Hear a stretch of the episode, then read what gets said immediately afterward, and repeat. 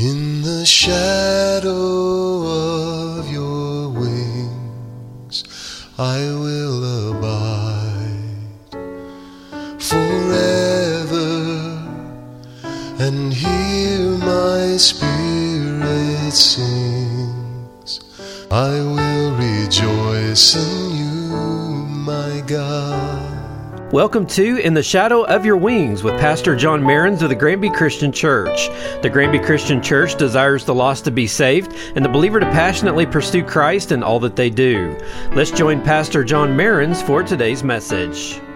God, I'm so thankful tonight that we get to have Boyce again with us on the program, and we're going to be talking again about guidance. He's written a beautiful little book, God, Guidance in You, and you can get a copy of that just contact me at Post Office Box 668 and we'll make sure that you get a copy of that. Boyce, we've been talking about guidance, and but we've also been talking about the need for transformation of our hearts. So talk to us about what it means to have our hearts transformed and what's going to happen when we see Jesus face to face one day.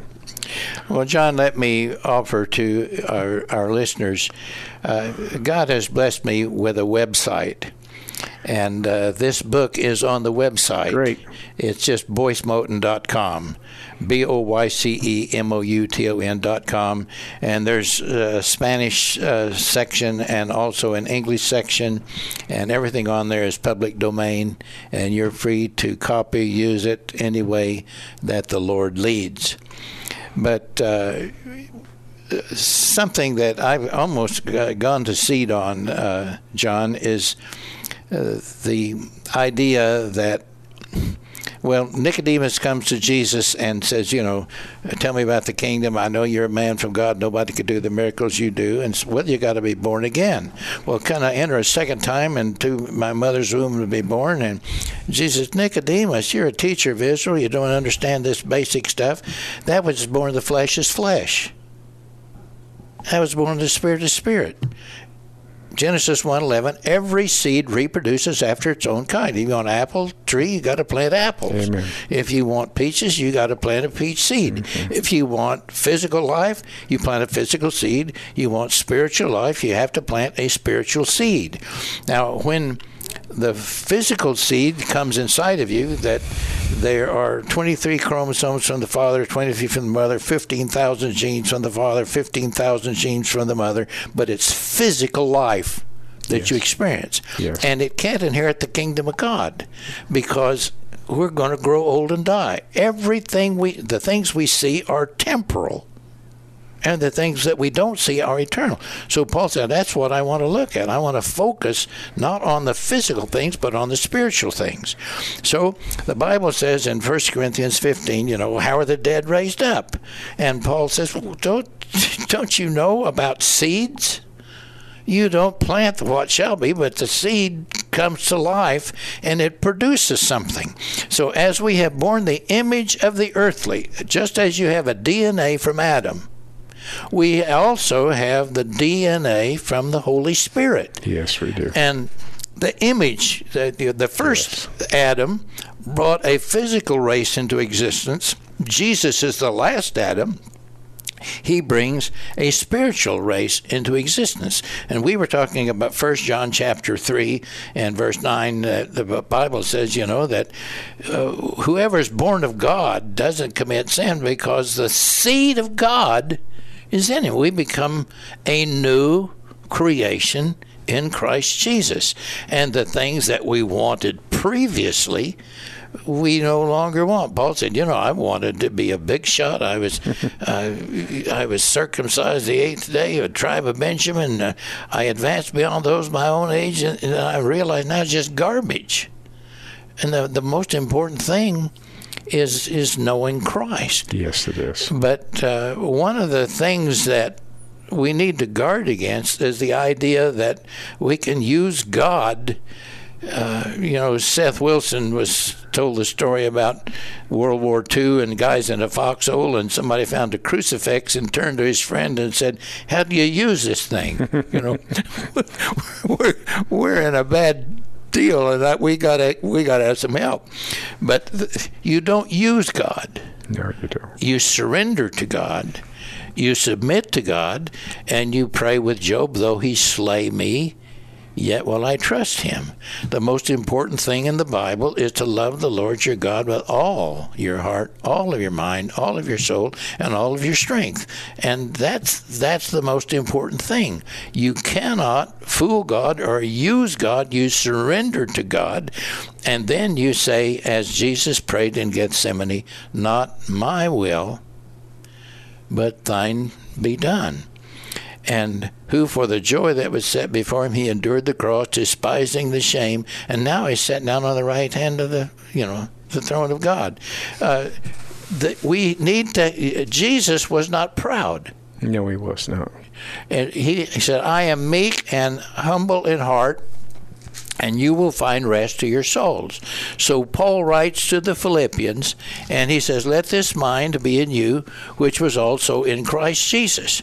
And then he mentions seven steps that Jesus took down in, in uh, Philippians chapter 2. He made himself nothing.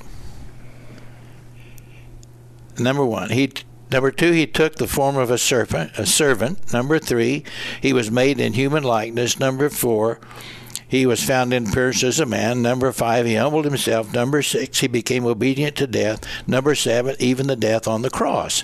The Bible says, "Whoever humbles himself, God will exalt." So that Jesus took seven steps down. He he was equal with God. He was God, but he didn't count that something to be grasped, and he emptied, he took seven steps down. Now, God's going to exalt him. Therefore, God exalted, number one, exalted him to the highest place. Number two, gave him a name above every name. Number three, that at the name of Jesus every knee should bow. Number four, in heaven. Number five, on earth. Number six, under the earth. Number seven, every tongue confess that Jesus Christ is Lord to the glory of God the Father. So, if our listeners, if you really want to have power with God, you don't use God, you surrender to God, and then in out of the like the phoenix rising out of ashes, uh, Jesus from the degradation where we, him who knew no sin God made to be sin that we might become the righteousness of God in Him. All of a sudden, Jesus is exalted to the place where every knee will bow and every tongue confess that Jesus Christ is Lord to the glory of God the Father. And so, to again, our listeners who are facing difficulties and problems, you're not going to use God. You're not going to fool God. You, just need to surrender to God and say, God, not my will, but thine be done. If you want me to live, I'm going to live. If you want me to die, then it's far better. For Yes. you have to be absent from the, to be absent from the body is to be at home with the Lord. But it comes back to something. It's we're born again, not of corruptible seed. The first time we were born of corruptible seed, that's why flesh and blood cannot inherit the kingdom of God. Uh, you get to the place where you can't eat, you can't drink, and, and why would you want to live eternally in a body that's worn out and you can't do anything with it? Yeah. So, like a seed, you plant that body, and then you get a, a new body, and uh, all of a sudden, everything is fresh. Even a rotten potato, John, hardly with a stinking rotten thing, and yet you put that in the ground, and it comes out fresh and, green. And uh, so that's what happened. To our, our corruptible is going to be clothed with incorruption, our mortal with immortality. Thanks be to God who gives us the victory through our Lord Jesus Christ. I'm so excited about the idea that Christ lives inside of me. I, you know, I've heard that since I was a little kid. Gospel preachers have shared that we need to open up our heart to Jesus Christ and invite Him in, but you know, it's become richer and deeper the longer I've lived. Uh, I heard somebody say uh, that, you know, he that is joined to the Lord is one spirit. Yes. And uh, they said, you say, well, I decided to have a radio program over KNEO. Well, are you sure you did, or was it Jesus in you? Yeah. And if if he that you know, it's you know, well, I decide, you know, to uh, I don't know, but it's kind of an interesting thought that Christ in you is the hope of glory. And it is Christ sometimes that motivates us to do something. And we thought, well, I, I decided I was going to go to prayer meeting. Uh, well, it just could be that it was the Holy Spirit that was operating and uh, giving guidance in, inside of you. What does it mean to be hidden behind the cross? A lot of times I'll hear that phrase, Lord, hide him behind the cross as he gets up to preach. What does that mean, Boyce? Well, I'm not sure. Uh, I, am sure it would be depend on what every individual uh, had uh, in his mind, but the thought that, that comes to me, uh, an Episcopal priest pointed out that sometimes we evangelicals promote ourselves more than we promote Jesus.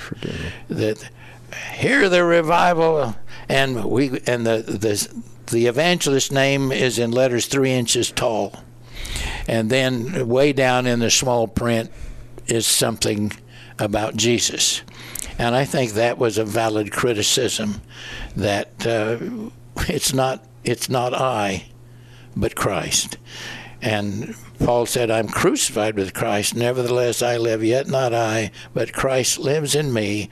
And the life which I now live in the flesh, I live by the faith of the Son of God who loved me and who gave himself for me. And so I think that that would probably be my understanding of what it means that, uh, Lord, when I speak tonight, let let people see Jesus. Let the beauty of be, of Jesus be seen in me. Amen. All his wonderful passion and purity. Is God a jealous God?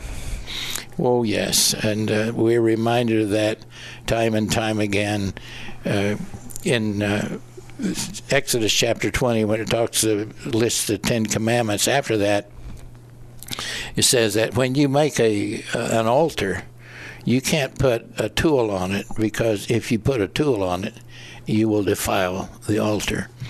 And the thought occurs to me, John, is that we human beings have a tendency to admire anything we do. So if we if we build an altar and I take a chisel and I make a likeness of a cherubim or something on there, uh, then I'm going to step back and say, "Man, oh man, that really looks sharp." I, I was on my, I was on my uh, best today, you know. And uh, when we come to worship God, uh, thine is the kingdom, the power, and the glory forever. It's not me, but it's all Jesus. And uh, so it, we're reminded, yeah, he is a jealous God, and he will be Lord of all, or he won't be Lord at all. So it reminds us of the marriage covenant, doesn't it? We are married to one person for life, and we want Jesus to lead us and we want Jesus to be not only our God, but the husband of the church. Well, can you imagine, John, a husband or a, a bride and groom, a young couple standing before the marriage altar, and uh, the uh, preacher says to the woman, Do you love this man? and want to be faithful to him unto death. Well, yes, I love him, but I also love Jim and Tom and Bill. And so what I'm going to do, I'm going to spend Sundays with him, and then Mondays with this guy, and Tuesday, you know, and so forth. That's not a marriage. No, it's not. No, the, the marriage is, as as I mentioned earlier. Uh, they said, "What's the most important commandment in the Bible?"